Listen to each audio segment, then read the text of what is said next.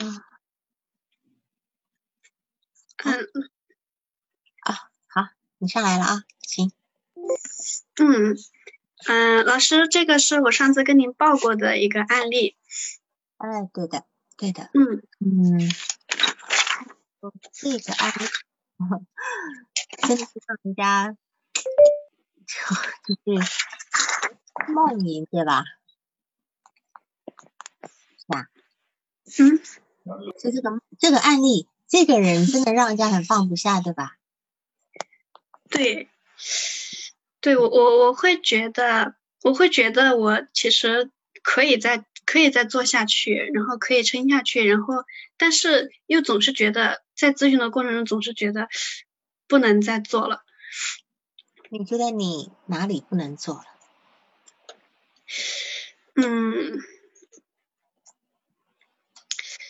一一个是设置上面，就是我会比较，嗯，比较暗示性的，或者是提一下，他基本上不会太强硬，但是他是不太遵守的。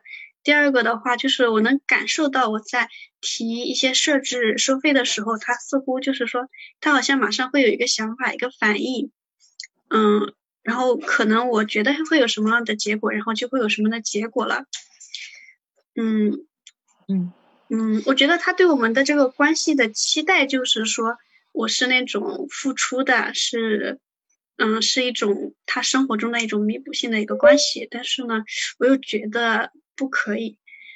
嗯嗯嗯，嗯，好，没关系，因为毕竟我担心有些人没有听过。你还记得你上一次是几号报的吗？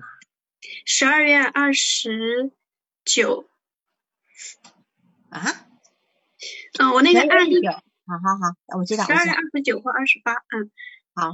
那么，因为我我在想，如果其他的学员如果要听的话，可以回头去去找那一天十二月二十九或二十八那一天的案例。那天就是把前面讲的很清楚，然后你这次就补充了两次，对吧？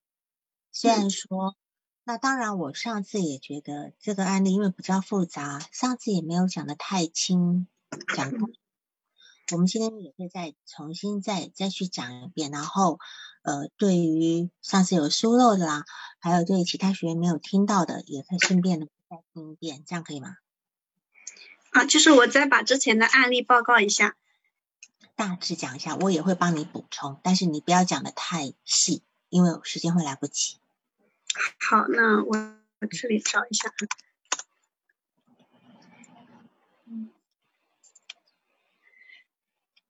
我我会有一个担心，就是我觉得我一讲，我又要要讲讲很多很多，可能要讲四十分钟，我觉得都不一定讲得完。那这样好不好？我先来把上一次的东西来讲一遍，因为我觉得很重要的地方讲一遍。你会不会觉得我到时候话太多？嗯，好，不会。嗯，我把你上次的地方讲一遍哈，讲让大家也能够听到，然后再再来再来补充这两次的部分。我把上一次简单一点的说，嗯，就是呢。这个呃，来访者呢，他是一个消防员，对吧？哈，他是个他是一个消防员，然后呢，呃，好像来找你的时候是，他应该是要住院开刀切除肾脏的癌，是吧？嗯，肾脏癌，你可以，然后结果他逃出了医院以后，就来约咨询了，就来约咨询了。那么当时我们曾经提到过，为什么一个人？死都不怕的人，他却会跑来约咨询呢？你记得吗？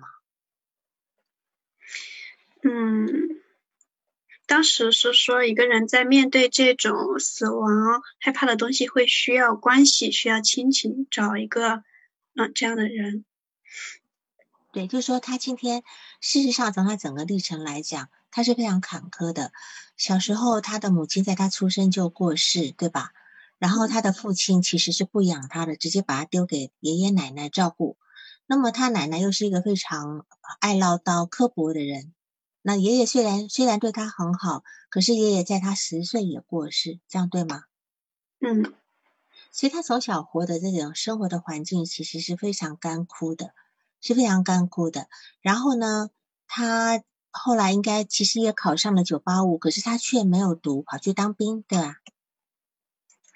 嗯，是说他去当兵，然后他部队里面是可以给他提供一些学历的，他只要去修，就是可能不是全日制的，但那个学校也是一个九八五。但是他拒绝了，呃，他没去读，是吧？对他读了一年多没有毕业，然后没有继续了。对，嗯，然后接下来他就到了上海来工作。嗯。他来上海工作的时候，其实做的是类似那种催债跟打手的工作，对吗？嗯，好，就赚了蛮多的钱。老板借他一百万，他赚了六百万，然后他还给老板三百万。可是他来咨询的过程，是因为他的跟他女朋友的问题。对，你可以说一下他跟他女朋友的一个过程哈，这个部分你来说。嗯嗯。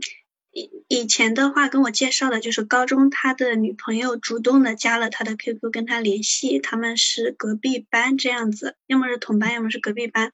然后他的女朋友其实是主动来追求他的，然后他会很喜欢这个女孩，两个人谈了一段时间。但是后来在他们谈恋爱的期间，这个女孩子向他们学校的另外一个男孩表白了，这个男孩。和这个他的女朋友，他们两个是同年同月同日生，但是那个男孩他和嗯，我我不记得他是有没有接受这个女孩，但是等后面导致他们两个分手了。然后这个女孩她后面又追求过别人，是一个很主动的女生，她会主动追求男孩子，后面又谈过两三个，期间来访者也都是知道的。在高中即将毕业的时候。这个女孩子她主动的联系来访者，说要几百块钱找他借钱，来访者给了更多的金额。嗯嗯嗯，在他们在二零一九年的时候，嗯嗯，这个来访者他和他的女朋友他们两个是复合了。嗯，复合了以后。好像相处了几个月又分手了，分手的原因是来访者发生了车祸，他给女朋友发消息，就是说让，嗯，是可能是一种比较指责的语语气，就是怪女朋友不来医院照顾自己，然后女朋友就直接和他分手了。嗯，然后最近又分手了，他又来找你了。对对。然然后后面他们有一次有一次复合，然后又几个月，然后这次又是分手了。是，就是说他跟他女朋友最大的关系是什么呢？嗯，这就是我觉得，我觉得我一点都看不见他的女朋友。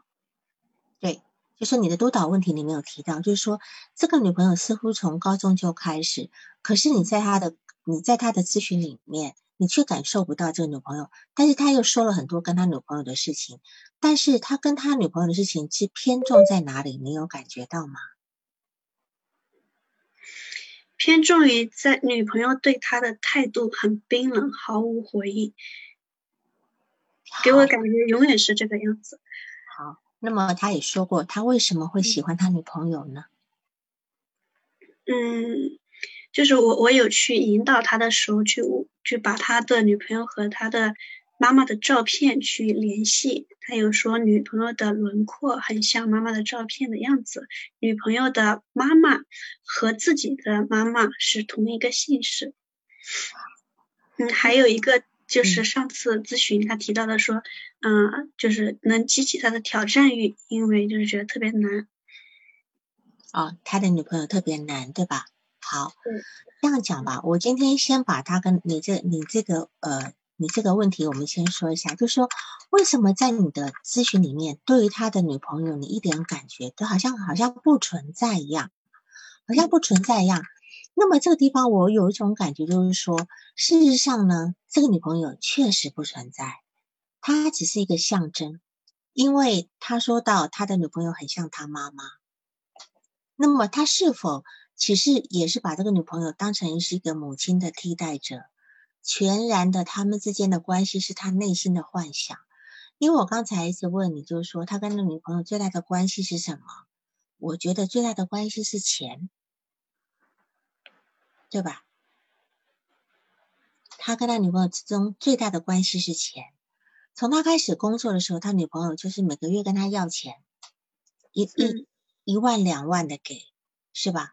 然后他女朋友到目前为止从来没有工作过，是吗？嗯，他他其他女朋友的那个金额不是一万两万，应该是几千块的要，然后一万两万这个是他兄弟的那个女朋友，每个月都给，会会给更多的，不是一万两万，而是说他常常一个月的薪水被他要去一半，甚至整个月整个月的薪水都被要走，对吧？对对对，嗯，这么说的，就是说对于他来讲，不管一万两万也好，但是是占掉他每个月很大很大的开支。就他们在交往的过程中，就是说他的女朋友对他是极其剥削的，但是呢又极其极其的冰冷，极其的冰冷。那么这么一个冰冷的女朋友，其实就会让我想到一个，嗯，什么样的状态才是一个冰冷的人呢？死人。对呀，死人才是冰冷的，没有温度的。那么他今天一直在追求什么？就是追求让一个冰冷的东西就融化，让死的活过来。是他在追求他母亲的那个部分。我觉得，我觉得他在追求一个醒不来的梦。他在追求一个醒不来的梦，就是因为。他其实就在你的一个督导问题里面，还有一种感觉，就是说你跟他有很多的那种感觉，是你会觉得说，好像他，呃，你有死亡跟边缘的感觉，是吧？嗯，这个是有一天晚上我失眠，然后我想到了他，然后我会突然觉得我在探索他的内心的过程，我为什么可以如此的平静？就是可以撑得住，然后因为我觉得我我会想到他梦里面他爷爷站在那儿等他，然后那个那道门的那种感觉，我甚至可以感受到那种画面，我觉得好像我在就是在追寻那个很边缘的靠近死亡的那种沉寂的感觉。是的。他的我呃，可能其他学员会觉得很纳闷。我们今天讲讲的内容有点乱，我待会把他的我会把再把他的故事再大致讲一遍哈。就说这个来访者他几乎每天都会做，他就常常做梦。我们不要讲每天，常常做梦，半夜梦到爷爷。嗯，他跑到他爷爷的时候，爷爷就不见了，而且但是爷爷在他十岁的时候过世。但是清晨如果他醒过来，没有早上没有工作，他会梦见他的女朋友。然后梦见他女朋友，他女朋友好像是要么就嫁人了，要么就呃跟跟别人走了，对吧？所以他会非常焦虑跟伤心。事实上呢，这个地方就是一个死亡，还有一个呃就被抛弃的感觉，都是联系到他早年的这个部分。一个是他母亲母亲的死亡，那么呃母亲的抛弃，母亲的死亡其实对他而言是一个很。一个抛弃，因为一出生嘛，哈，那么他爷爷曾经是个好个体，可是爷爷在在他十岁的时候也也死亡了，然后就留下他跟他那个很难相处的奶奶在一起，所以他很早就离家了嘛，对吧？读书就就离家，这样子就好像没有跟奶奶住，对吧？是吗？他是几岁离家的？初呃高中。嗯，这个没有确定下来，可能是高中毕业就离家。好，就是说，我们我们先来讨论一下你的一个舆情，就是说，你跟来访者在咨询的时候，你有一种靠近死亡跟边缘的感觉，而且你你有一种在追求死亡，但是又会觉得有一种自我救赎的感觉，对吧？那么，且你甚至会觉得非常自洽，这是一个非常冲突的两种感觉在一起，而不仅自洽还平和，是吧？那这个东西，其实你已经站在来访者的位置上，你有一种完全跟他一样的感觉的一种，你你所感觉的就是他内心的感觉。因为这个来访者他的这个早年的创伤，甚至这个累积性的创伤，我们叫二型创伤是非常严重的。他他在他的一他在他几年的时候，一八年才是几年，在他单位其实被诊断为反社会人格。这是一个非常严重的诊断。那么，在他的过程里面，他确实也符合反社会人格。首先呢，他今天，他今天呢，呃，死亡对他来讲不是一个灭亡，而是一个归属，是个归途。归途，死亡是个救赎。所以他为什么会同时做两份工作？第二份工作其实是你后来第二这最近这次两次咨询他才明说的，对吗？嗯，他这第二他第二份工作是什么？真正的工作是什么？嗯，没有告诉我是什么，但是听起来是什么？听起来是做一些帮别人做打手，或者是跟赌博相关的事情。就是拿钱替人家办事的，对吧？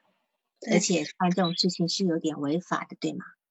对，所以他会有很好的收入。他其实受他一方面在做救人的工作，不尽就是不不不呃，就是不遗余余力的，他做非常风险很高的工作。他在消防员做的是侦察兵，第一第一线的。好，他在做海上救救援的时候，他会他会去拼尽全力去救那个即将死的淹死的那个人。他完全是豁出去的，可是另外一方面，他做的又是一个，我就讲直接用杀手来说好了哈，可能他也要打对，因为他曾经曾经也要动刀动枪的，差点被杀，对吧？哈，所以他另外一方面做的是有一个非常反面的工作，所以你就知道这个人他是其实就是个冰与火的一个融合，他是个冰与火，他的内心里面死亡跟跟重生或者是跟救赎这两件事情是连在一起的。或许死亡对他来讲也就是救赎，也就是救赎。呃，我我我记得有一个有一个叫尤金·奥尼尔，是一个一九三六年得到诺贝尔文学奖的一个美国剧作家。那么他有一本书是天呃呃天边外，他得到那个诺贝尔文学奖。那么当时他得奖的一个理由是什么呢？就是那个诺贝尔诺贝尔文学奖的那个颁给他的理由是说他的这个。这部小说是完全符合悲剧的原始概念，那么我就觉得这个来访者，事实上他也是完全符合悲剧的原始概念。如何把一个人塑造成一个反社会人格，对于他来讲，其实我们都可以看到一个活教材。然后呢，这个这个呃，尤金·奥尼尔呢有一句名言，有一句有一句名言，常常也被自体心理学拿来使用。他说：“我们生而破碎，我们生而破碎是用活着来修修补补。那么这个来访者，事实上他出生的时候，因为母亲的死亡，他的字体就已经破碎了。他这么多年来一直用他他的各种抑郁也好、躁狂也好，他一方面想死也好，一方面救人也好，然后来修修补补他的一个字体的这个部分。”那么，如你在问我说，像这样的状态能不能咨询下去？那就要看你的卷入程度有多高，看你的卷入程度有多高。因为毕竟这个是一个公开的咨询，我没有办法去谈到你个人的部分。那么，但是以我个人来讲，你是卷入有点多的，是卷入蛮多的。如果你想要往下做，可能。比较接受比较频繁的督导会好一点，对你对来访者都好，你理解我意思吗？嗯嗯，好，在呃回答你的这个嗯，回答你的你说是否要继续咨询的问题，还有刚刚也回答了那个就是他女朋友似乎在你的咨询里面你所感受不存在的问题，因为那个女朋友对他而言只是一个幻想，你没有发觉吗？当他的女朋友跟他失败以后，他也不跟你，他也会会不跟你咨询。上次也是因为他攻击你说，你看你咨询有什么用？我还不是女朋友，还不是分手了。四十三次的时候，呃，脱落对吧？四十三次脱落，然后在在二月一月十八号给你电话，二月四号开始第四十四次的咨询，对吗？对。哎，好，那么我我现在就开始把这个东西，把这个部分讲一遍。就是说，你们第一次咨询的时候是在晚上十点，是他打电话过来但，是嗯，那个那个当时我不知道是谁的电话，所以我接了，但是我是反复问他是谁，然后是没有进行咨询，然后都是白天咨询的，第二天也是晚上打电话过来，然后也是约的第二天白天。我说的是你开始的第一次啊，对的对的，很晚。很晚，而且那是透过机构约的，对吧？是个十点的咨询，然后后来好像这这最近几次，他也很习惯的在十点给你发信息，所以你觉得很奇怪，他为什么总是十点要给你发信息约咨询，想要跟你沟通，对吧？这是你的一个疑惑。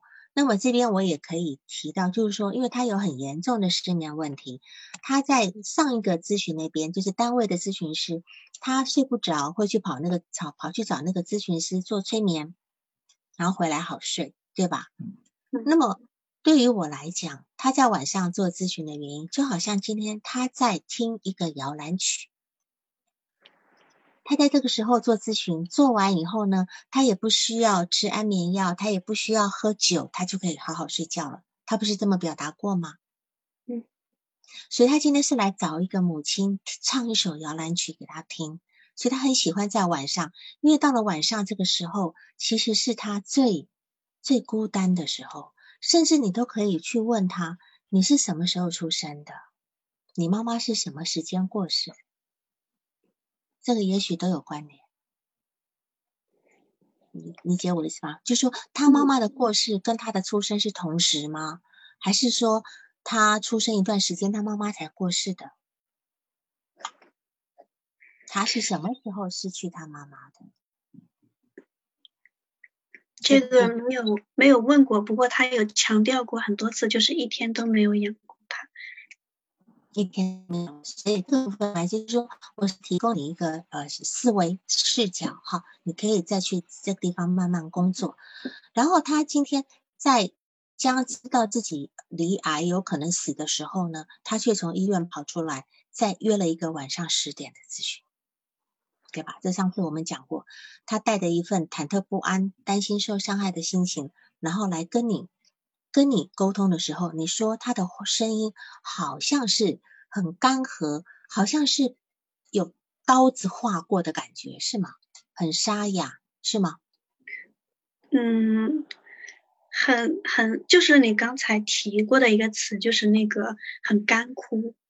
对，好，那个时候，然后但是呢，你又你又说过了，最近这两次。呃，他暂停了一两个月以后，再来跟你讲话的时候，确实非常的不一样。怎么个不一样法呢？我当时在晚上接到电话的时候，完全没反应出来是谁。他电话里面反复说：“哎，就是我去问他，问了三遍你是谁，然后他说你不记得我了。我看到他手机号码的归属地，其实按说应该想起来是他，只有他是那个地方，但是到最后都没有想起来。”然后后面在咨询的时候，以前的咨询大部分是我在引导，一直是问，我觉得他一直需要我去问，一直需要我主动的去讲。但是最近的两次咨询都是他一直在讲，我很少说话。是，那么但是你觉得他的他的变好是因为他咨询有效果是吗？嗯，我我我我会觉得就是说和。这个咨询他可能会有一些关系，但是你也说过了，他告诉你他开始服药了，你记得？嗯嗯，他他他一直都有服药，只是最近才告诉我。嗯，但是他之前并没有那种流鼻水的问题，对吗？对。第一点，我怀疑，我怀疑他他转造了。转造狂，这是你要注意的第一点。第二点，他是不是药量加重了？对，他药量加重了，而且他告诉你，他的药呢是含有吗啡跟海洛因的。他不告诉你名字，他说这个东西可以放松，可以舒服，对吗？我怀疑他在吸食毒品。因为，因为你你说他这是第四十四次，一开始跟你咨询的时候，他讲话会会吸鼻子？那么你问他感冒，他说自己最近会流鼻水，可能是服药的原因。但你要知道，服用毒品的人，他有个副作用，就是会叫做药物性鼻炎，尤其是会导致药物性鼻炎的那种药呢。其中一种药是一种叫做麻，嗯，麻黄麻麻什么素啊？呃，叫麻黄素，麻黄素，麻黄素，它麻黄素呢，它会造成这个呃呃药物性鼻炎，而且这个麻黄素呢，它是它是可以有一点麻醉的麻醉剂的使用的，然后它还可能，他还跟你讲，他可能用他可能用那个海洛因，这海洛因是非常厉害的，非毒性非常大的这种药物，所以我担心他现在的这种好像感觉上讲话很清晰，甚至连声音都变了，是不是因为服用毒品的部分？服用毒品所导致的，因为这些都是一个精神类的兴奋剂，这个是你要注意的。因为你在讲他吸流鼻水、吸鼻子的时候，我就第一个我就反映到这个地方，好吗？好，这是你要注意的。然后，当然他自己都说了，他自己都说了，这个是一个，啊，这是一个呃呃，为什么个呃，也就是有有一个海洛因的部分，都都已经这样讲了，这样子。然后他也提到了他的童年，曾经他有两次非常有三件事情是非常反社会的行为。第一件事情，他小时候养了一只养了一只狗，然后呢，他回家的时候被狗吓到，然后他就把狗砸死了，对吗？对。他没有说他几岁的时候。他应他应该是说了，但是这个咨询我没有录音，后面我在写记录的时候不记得了，但是是很小，嗯，好，所以他很小，其实就显现出他很反社会的部分。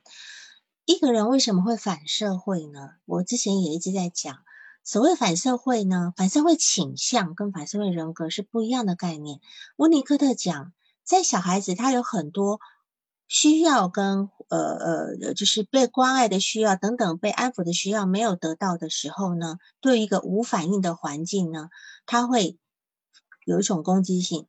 这种攻击性出来就是一个反社会倾向，他也许会开始呃偷点小东西啊啊，从奶从奶奶的呃这个抽屉里偷点小钱啦啊，或者是呃呃乱呃呃什么乱乱乱拉屎啦啊，或者是说谎啦。那这些行为都是要大人来帮助他矫正。可是大人如果用更更绝绝绝的方式对他，或者是完全忽略这个部分的话，他可能慢慢慢慢就会发展的，真正到了到了这个青少年之后，他会发展成一个反社会反社会人格。那么他这么他说他很小的时候把这个狗打死了，在这个狗打死的时候，我相信他的爷爷应该还在，因为爷爷是十岁才走的，对吧？嗯。所以当时打死这狗的这件事情也没有被好好的去开导。他当时为什么会把狗打死呢？因为这是一种自恋性暴怒，一种自恋性暴怒，就是说他这种暴怒是没有办法克制的，而是一种潜意识的行为。那么科福特会认为说，这种自恋性暴怒不管以何种形式出现，它的特征都是为了要报复，而且是要立即执行的。所以为什么有很多人会马上就是啊，比如说他今天在今天在玩个那个夹个娃娃机，没有夹好，没有夹到，然后钱钱亏掉了，他会气得要砸砸坏那个娃娃机，因为这都是一个自恋性暴怒的一个部分。那么自恋性暴怒的人呢，是因为他没有把这个东西跟自己分开来，那么他他只是他今天要他今天要砸的那个东西，其实是他内在很。无能那个自己，譬如说他被狗吓到了，他被狗吓到，他其实有一部分是自己很羞愧，说我怎么会被你吓到？然后，然后他并没有把这个狗当成是一个独立的一个生命，他觉得是自己内在一个不能够控制的那个东西，他要把那个东西给毁掉。所以这个部分也是他现在一直求死的一个原因。然后呢，他今天呃，比如说他到后来。你还记得第二个反社会的事情是，他今天要去住院的时候，好来跟你咨询前去住院的时候，他把一只他养了一段时间的流浪猫给丢到水里淹死了，对吗？对，他说这句话的时候，说到那个丢到水里，然后再说这个肯定是淹死了的时候，他的语气是减小了的。所以，而且猫它本身其实是会水的，我不觉得这只猫应该淹死了，因为丢到河里，嗯。他也没有去跟进后面的情况，但是我觉得他在跟我讲狗狗被踢死的时候，就是第一只狗的时候，他这个语气是很大的。他讲第二只他养的这个萨摩，他不小心踢死的时候，他的语气明显变缓变弱。讲到猫的时候，讲扔到池塘后面也是明显变变缓变弱。是，但是他当下我们知道自恋性暴怒的人做完这些事情都会后悔的。有的莫名其妙喝了酒，可能把老婆打一顿，事后也后悔了，但是下次再来，对吧？那么他知道他不该这么做。他他今天是小时候打死了两只狗，第二次是他无意中在练沙包的时候踢死掉的，对吧？嗯。那么那只猫，但是那只猫却是他刻意丢进水里的。那么当时我的我我的感觉就是说，因为他觉得自己要去做手术了，可能也没有人喂你了，然后我这个做了手术也不知道多少天，搞不好活不能够活着出来。与其这样子，还不如你死了算了。因为他当时是被他妈妈这样抛下的，他可能心里会有个声音，就是说：你今天你妈妈你生下我，你你就死了，那还不如当时把我一起就搞死算了，我也不用这么痛苦。所以他可能有一种推推己及猫的一个心情，而且他其实把猫也当成自己字体的一部分，他要死了，那也让猫也去死，也不要让猫继续受苦。但是第三个反社会行为。这个事情就有点诡异了，你也没有没有没有办法问，就是说他曾经模仿一个呃一个就是强奸杀人的案件，因为那个案件没有被破案，所以他就模仿了，想要去强想重新做了这么一件事情，好像也没有被抓到，对吗？对他说到他的模仿的后面的时候，他的语气也是变缓变弱。对，但事实上他是说出来了。但但这个部分，我们上次有提到，这部分有一些那个，您稍等一下，稍等一下，稍等一下，客厅，客厅。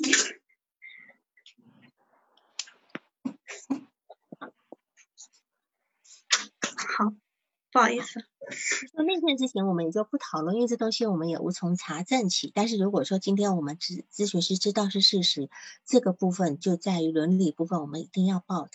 一定要报，但是现在我们也，我们就我只是提醒你一下，因为我们也没办法证实。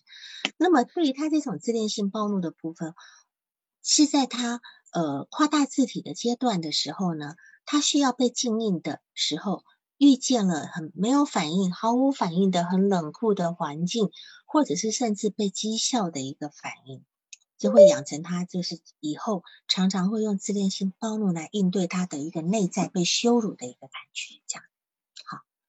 好，那么你现在啊，我再说一下他的一个大致的一个，呃，要报案吗？因为没有证据。他今天这么说，这么说，是吧？如果他今天所有说的东西我们都报案的话，我们我们有时候也怎么讲呢？是吧？因为我们在咨询里面要一定要确定以后才能够去报。好，那么这个来访者呢，他他呃就是。女朋友，因为女朋友，他跟女朋友为什么不会那么会那么依恋他女朋友？因为他觉得他女朋友的原生家庭跟他很像，再加上他女朋友对他一直是主动的，但是他忽略掉了，他天天是用金钱来连接跟女朋友的关系。女朋友要钱就会来找他，对的，然后他女女朋友需要他的时候接送啊什么的，但实际上这些都是假象，这些都是假。他的女朋友并不是一个，他也知道他女朋友并不爱他。所以今天你会感觉不到他的女朋友在你们的咨询里面出现，他心里清楚的。所以这个这个是一个呃一个幻象的部分，一个幻象的部分。那么他今天在你这边，你也知道，你对他的一个意涵绝对不一般，绝对不一般，一定也是一个可以呃位位置高到母亲般的人物。因为你今天跟他讲，你可不可以把你的这个药物戒？就是戒掉，他回了一句话，你记得吗？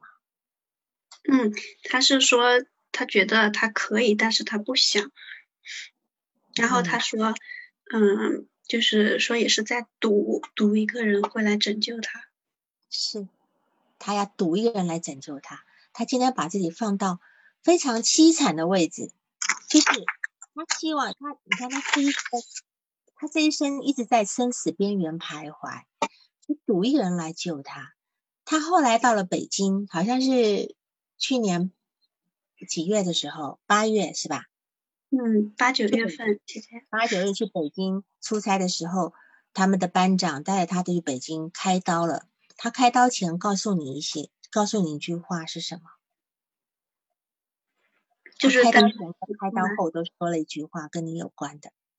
嗯，他他在这之前说让我等他，然后结束之后他说我回来了。嗯，还有一句话，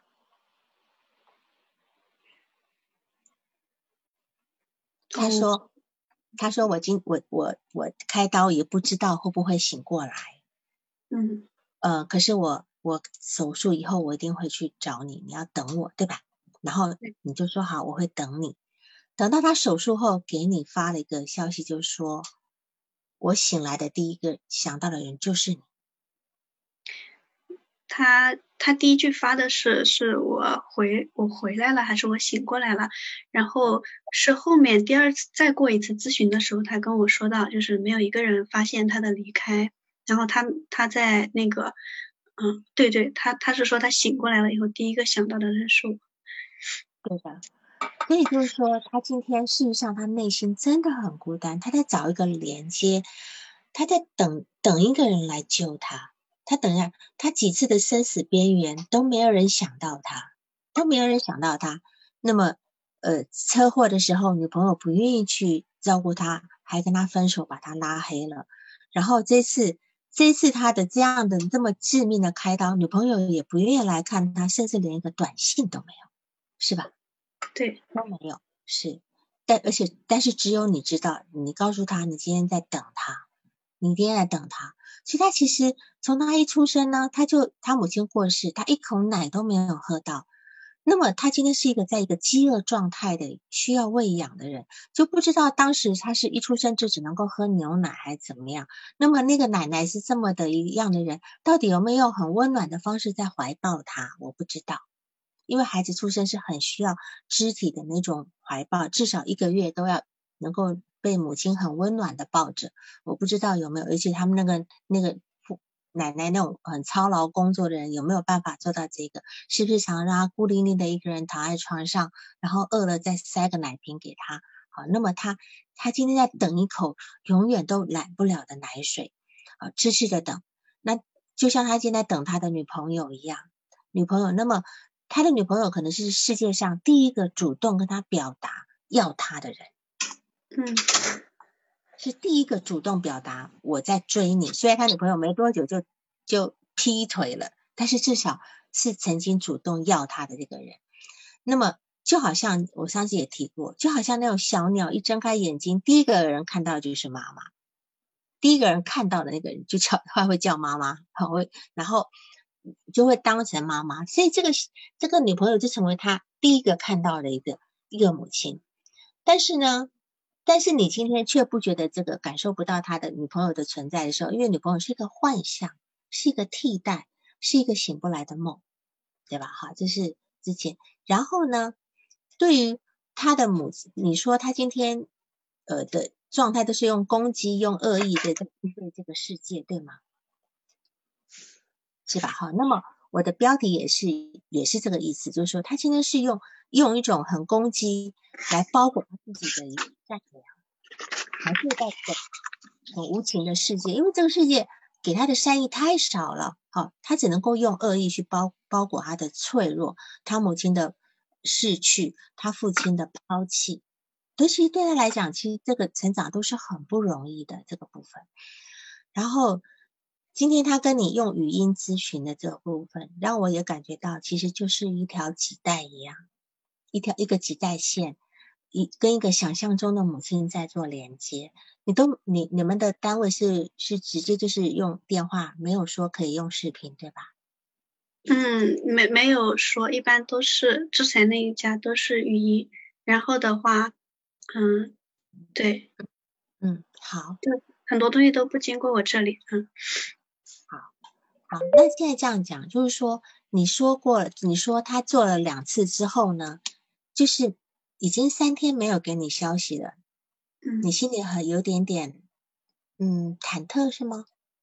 就是第四次、第四十四次、第四十五次。嗯，我其实一直对这个，嗯，我看起来卷入程度有点高，但是其实还好，只是他每次晚上发消息的时候，我会我会很难受。我又想回，我又不想回，但是他后面没有给我发消息，我是过了两天才发现的。其实我是觉得我对他的关心程度和他需要的远远是不够的。对，但是很很有意思的，四十四次你没有收费，对吧？对，嗯，你没有收费的原因是什么？是我主动找他，嗯，而且，嗯。而且我我觉得就是是当天晚上是我跟他说，就是不如我们在下次语音中探讨。他说好，嗯，但是我我觉得是我主动发起了这个邀请，然后我就一直没有开口，一直没有开口，一直到咨询开始。是，但是这是他他主动来找你的呀。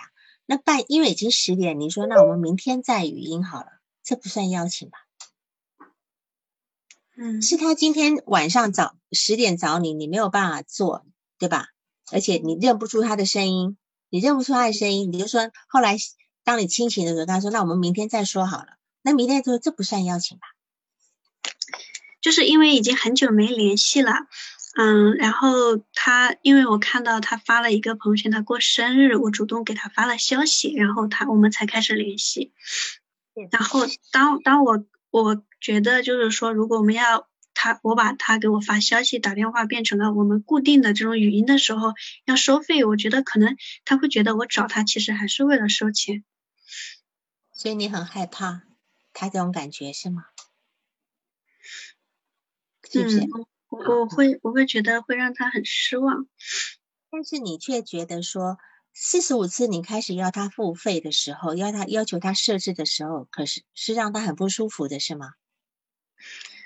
嗯，我我跟他说收费的时候，其实也是一直有点拖，就是时间都确定了，然后再然后再跟他说收费，然后说收费的时候，他大概是隔了将近一分钟，然后就转给我了，后面也没有说任何的话，给我的感觉就是，嗯。就像他他平常做事的风格一样，基本上他觉得如果他做一个事情可能会让别人不舒服的话，他会马上去把那个东西就就是他不不做，或者他觉得他呃应该要，或者就是有一个事情应该做，但是他不想做的时候，可能他不做会让别人不舒服，他也会去做。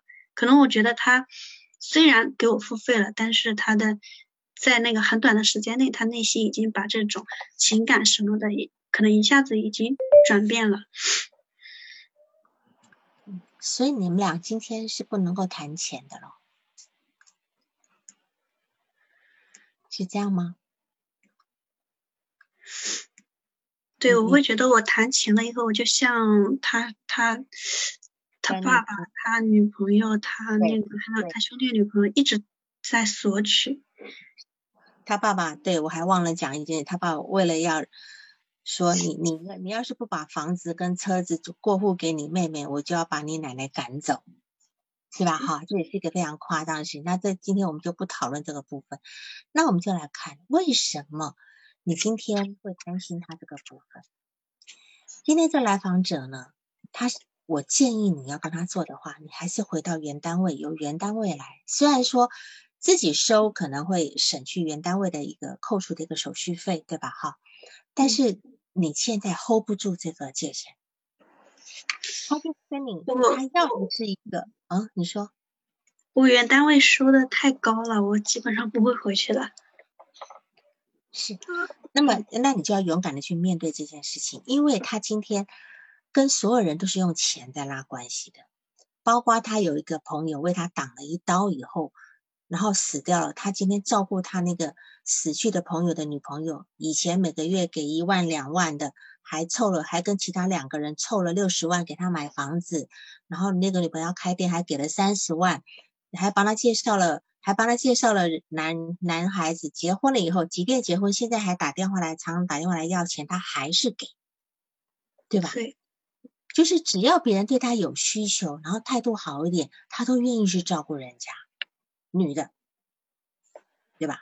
所以今天他多希望有一份关系是不要扯钱的，才能够他才能够知道这个人是真心对我好吗？他跟你一定有这个部分在，而且说一句坦白话，今天就算你不跟他要钱，他过几次一定会给你，而且会给到你想象的多。你相信吗？这这个我觉得是肯定的。对，是，所以你当然也不是为了钱，你是觉得这个设置要怎么做，对吧？所以你今天你自己要站得住脚，就是我今天在我的工作职责之内，我跟你收费，可是不影响我们我们之间工作的品质。我也是诚心诚意的关心你，你要在你的这个部分要坦白的说出来，而且很坦诚的说出来。但是他今天要的是一个不要钱，因为钱对他来讲其实是很，就是一个很。很很没有情感的冰冷的连接物，他跟你之间他不希望有这个东西，但事实上这是他个人的一个投射，他必须合理的去看待钱的感觉，要不然你你要不然说真的，要不然你就干脆不要做，你懂我意思吗？你如果处理不了，你看他现在三天才没有没有发消息过来，那你其实心里就会有点忐忑，啊，他会不会因为这样不高兴啊？等等等等的。或许你再熬下去，也许你又给他发消息，是吗？你今天要逼着他主动来，因为他一直都一直都很又自卑又又又担心那个，所以他用钱来来连接人家，他还不敢直接的去找人家。除了第一次咨询之外，你看这次是你跟他发了一个呃生日快乐，他才来跟你联系的。而且他今天他很明显的就是在钓鱼，你懂吗？他今天在咨询里面，而在那个朋友圈里面也说，谁今天请我吃一碗长寿面，不就这个意思吗？嗯嗯嗯，索取在索取这个关爱的一个意思，所以他都他今天是站在一个非常被动的立场上，因为他害怕受伤害，他害怕被拒绝，所以他会站在一个很守的立场上。去让别人来救他，来，迁就他，所以他女朋友的那个迁就才会这么有力量。第一次的时候，你理解我意思吗？所以就就说你今天你可能要督导的几个问题，我这里大致都有说了一下。那当然，你们之间的这个设置的部分，我觉得你们要好好谈一谈。除了时间以外。除了亲情以外，还有时间的设置，也要好好的谈一谈。嗯，好。然后他今天你你有个问题，就是说是否是否他的那种变好的状态，呃，是那种呃讲话速度很流畅等等等等的。我刚刚也跟你讲了，这可能跟他服药有关系，或者会不会是转躁狂？因为他本来很抑郁，那么他现在如果兴奋剂用多了。本来有个抑郁状态的人，有可能转躁狂的。这个东西你都要坦诚的跟他谈一谈，站在你专业的立场上，而不是站在一个担心受伤害他的人那个角度上。嗯，对我我想起来了，就是他有可能自己是有抑郁症的，但他没有，就是他他没有直接跟我说过。他有说他的女朋友去诊断为重度抑郁，他有提过他他跟他女朋友谈话的期间，然后那个话语似乎是透露过他自己也是相同的情况。对，我相信是的。为什么呢？他喜欢做一些刺激性很高的的一些活动，譬如说他会跟他的队友去玩那种呃眼口鼻窒息，窒息到不行的时候才认输的那种游戏，他觉得很刺激。当一个人他的字体非常的抑郁的时候，他往往会做出做一些非常的带着刺激的一些活动，来让抵御他那份字那种一直往下沉的抑郁感觉。甚至我都怀疑那种呃，比如说我总总是在玩那种很刺激游戏的人，然后打呃呃，甚至那种冒险游戏的人，包括他的工作，他的工作不管是救人也好。还是去做打手也好，其实都是很很刺激性很强的工作。只有这个部分，他才能够感受他自己的存在。你理解他，他要不然他今天就一直沉下去，沉下去了。所以他今天只要站在海边，他都会想跳河、跳水死，对吗？他是不是这样说过之前？嗯，他之前说过，他他晚上睡不着的时候会出来，然后离那个海边很近，他会站在海边往下看，会想跳下去试一下，然后会想不通为什么自己救下的那那个人他那么勇敢，会能跳得下去，而自己却每次看但是不会真的跳。是的，是的，因为我们知道抑郁的人哈，抑郁的人呢，他事实上对于他来讲，他今天所有事情都忙完了。他就要去面对他自己了，所以他每天可能到了晚上，呃十点以后，他突然之间他无法面对自己，他希望能够呃他借助酒啊，他借助个等等的要来让自己睡觉，所以但是即即使睡了，他晚上的还是睡不好，两点要两点要做梦，清晨要做梦，就做这样的一个梦，所以你就知道这个人其实虽然是个很。略带一个呃风险很高的一个人，但是事实上他内心是非常可怜的，非常非常可怜的。所以十二月底我们咨询过后以后呢，事实上我也一直一直萦绕着这个人，我心里想你你，当然那个时候我知道他已经脱落了哈，所以我还觉得还好，我就觉得啊好，我说还好脱脱落。就是因为我也是担心你这边可能会有一个很大的困难的部分，这样子。那么就是说，即便到现在为止，除了你身边没有一个人对他好，当然他那个班长对他还不错，他那班长愿意带他去，愿意愿意带他去开刀等等的。那么他今天一方面在做这个，他说他今天只要他的老板给他钱，反正。无所谓，我拿钱替人办事，去伤害另外一个人都没有关系。所以他今天，他今天合并了两种很奇怪的人，你不觉得吗？天对，我我起这个我起这个名字也是因为我觉得看到的似乎其实都还有还都是他的面具。对，嗯，哪一个是不知道哪一个是面具？我们不知道。他今天就是个天使跟魔鬼冰与火的一个组合。那么为什么是天使跟魔鬼？那这两种东西，它要互为防御，它要互为，因为他自己本身呢，又想当一个天使去拯救人，拯救拯救当时没有办法活下来的母亲，但是他今天要成为一个魔鬼去杀死那个坏人，因为就因为他，他妈妈才过世。他今天会在这一个两个角色里面，他实际上是很痛苦的，而且他今天会觉得说。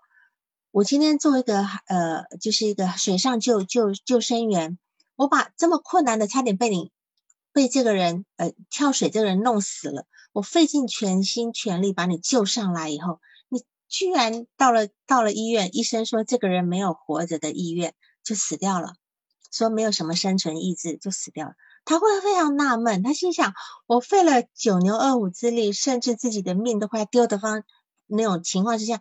把你救起来了，你居然还死了，他很郁闷，他很郁闷。所以在这个地方，其实我们也想想看，他妈妈用他自己的性命换取了他的性命，那么是否他也应该要为他妈妈活得好一点呢？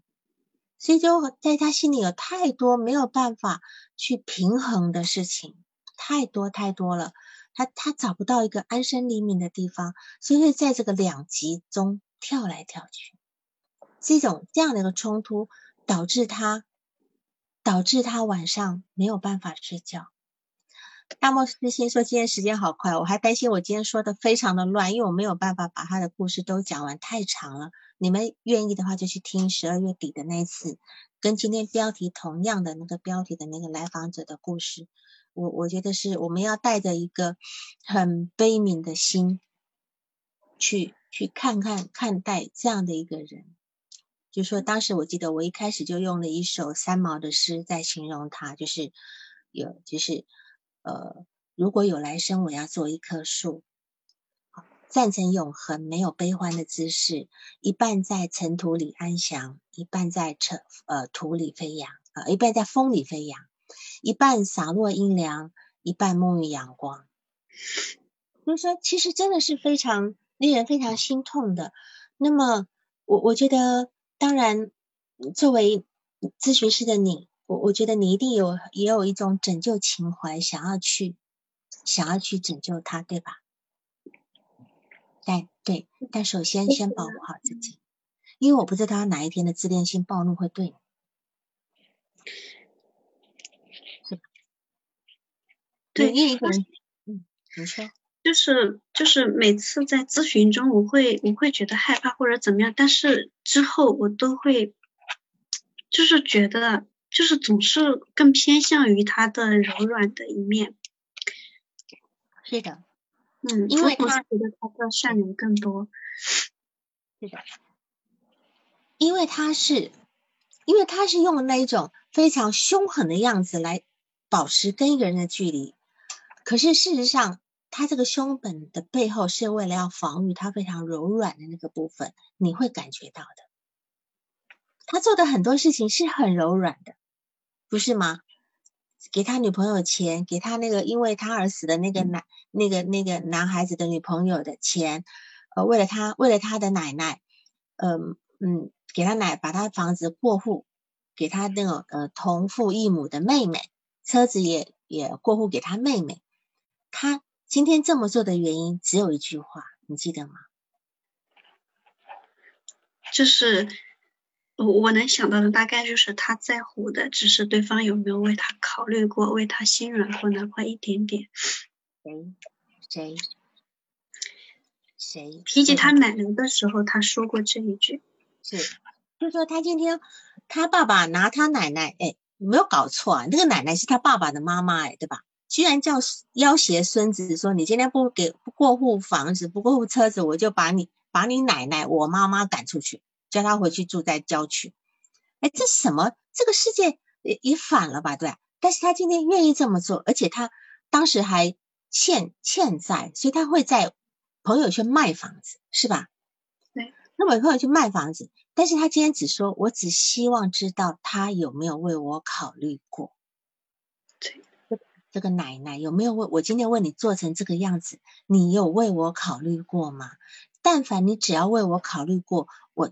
我就是倾家荡产的，我就是牺牲生命的，我都愿意去做。他其实表达就这个意思，对吗？嗯，那你就说，你看再凶狠的，你说你说这这种让人家真的是很很痛很痛的。所以我相信那段时间他事实上是没有在做打手的，他没有在做打手，他是到后来他说他欠钱，他说他要开始重新找份工，他开始重新赚钱，对吧？对，他说他找他们老板借钱重新赚钱，我相信他又回去做这样的工作了。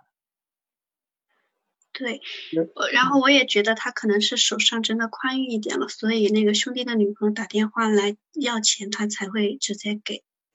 对，是的，嗯，对，所以我我我在想，当然这个部分我我不知道你好不好，因为他也跟你讲他现在在做，你就问他你是不是之前有一段时间是停下来没做了，那么为什么要停？当然，他现在如果呱呱呱呱弹个不停，你可能很难插嘴。但是你可以反映这个感觉，就是说这个前后的感觉，甚至提醒他是不是有药物的作用。就担心他是那种视死如归的人，他根本不怕死的，他根本不怕。但是我相信他一定怕一点，他不怕死没关系，他一定怕一点，他一定怕失去心智。因为怕死跟怕发疯是人类两个最害怕的事，我相信他应该会怕害怕发疯，害怕失智。你可以跟他提说，这些药物这么使用下去的话，可能会有呃心智混乱的危险，这是确实的。他现在这么努力的在活着，也不是想保持住自己一个心智这个这个部分而已。要不然他早就疯了，我觉得。所以你可以勇敢的跟他讨论，因为你越怯懦，或越考越越为他考虑越多，那么他今天投射的东西不是好的。他这个人，嗯，他的很多防御本身就是对柔弱的防御。对，在的客体太太。太糟糕，他内在的客体世界、客体关系太糟糕。你今天不勇敢的、努力的口头表达，他今天投射的东西都是不好的。你今天收钱，你今天都是为了设置。你你看那天，他以前曾经曾经拖了又拖，不愿意结束嘛？对，对，提醒过三次。对，我说他以前会吗？前，以前有过一次，是有一天晚上，然后那天他也是非常非常生气的指责我，啊，就是跟他的咨询。就是他跟我约咨询，没有及时给他约，也是后面临时加排在了晚上，然后那天有拖，其他大部分都不会太拖。当他觉得你欠他的时候，他就拖，对吗？当他觉得你亏欠他，他就拖。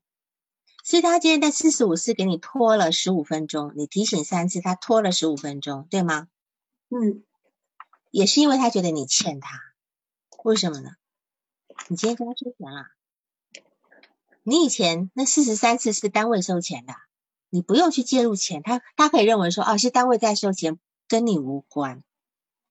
可是到了四十五次，你先叫他先付钱的时候，他虽然付给你了，他心里是不爽的，对吗？变成你就跟他女朋友一样了嘛。所以这个地方，他四十五次会拖了又拖，十五次六十分钟提醒不结束，提醒了三次才结束。他就在表达他另外一种攻击的部分。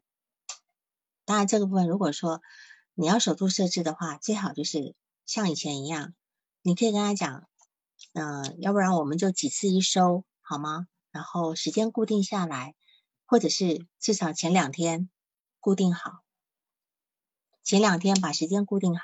如果你不能够这次约下次，因为他的工作是很激动的嘛，对吧？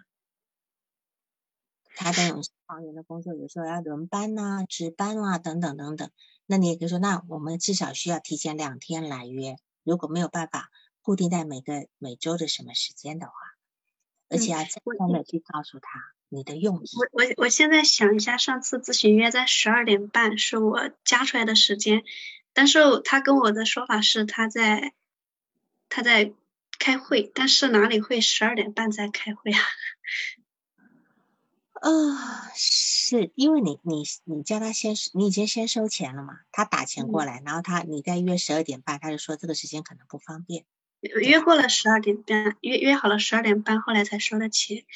然后他说十二点半可能会不方便，然后在十二点半的时候也没有过来，然后我也没有，就是我直接，因为我觉得当时我下意识的反应他在开会，嗯，我觉得那就我就说那我帮你再改一个时间，你先。你先开会。嗯，是没关系。所以这个部分呢，呃，进入到一个呃控制跟反控制的部分，因为原来一直以来呢，他其实是用钱在控制很多事情的。现在他很希望能够纯粹的关系，可是你们要落入一个钱的部分，他只好又 开始控制，你懂吗？嗯嗯，对，好，所以这个部分你们这个部分还是可以多工作一点，这样子。然后，那今天就我们就差不多这样好吗？嗯，好的，好的。我回答一下那个刘刘静平老师说的，这个咨询协议是签过的，督导的这个知情同意书他也也都签过。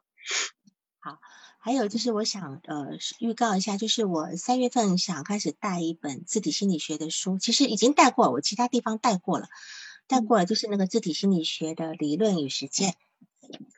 三月份开始，呃，一周一次啊。看看如果有我我我会我会发再发通告。如果有意愿的话，我想在周四的晚上八点半一次一个半小时，那个时间大家都忙完了嘛，大家一起读读书，然后顺便讲一些案例。哈，不我不督导了，但是我会把一些拿一些案例来做一个呃辅导的这个理论的部分。嗯，三月份，三月份，三月份，嗯，就是过完年假吧。一次一个半小时，我想花二十二周，因为这里面有十十一章嘛，每每一每两周把一章讲完，然后这一章呢讲的细一点，讲的细一点，因为我其实我喜欢讲的细一点，然后二十二周把这本书讲，其实这本书如果能够读透的话呢，自己心理学就差不多，差不多能读透，因为他这本书是把他科伯特的几本书呢，只是把它整理起来。那科沃特本身自己的书太那个翻译太艰涩，简直是嚼不烂，很难很难的。那我我嗯，过两天我再把这个嗯，把这个报名的这个这个简章呢发到我们那个微信群或者是 QQ 群里面去，然后有愿意愿的人再按照上面的方式报名，好吧？就是我时间先说好，就是在周四晚上的八点半到十点。对的，自体心理学的理论与实践。我想这一八点半到十点差不多读完，就好像好像是吧？听完催眠曲好睡觉了，这样刚刚好，好好吧？那就祝大家新年快乐。好，我们下次就是看看呢，如果初五有人要报，我就我就来；没人要报，我们就休，我们就休息，好吗？好，就这样子。因为下周二是初五，年初五嘛。好，就这样了哈，各位好，再见，拜拜。谢谢王老师，嗯，好，新年快乐，嗯。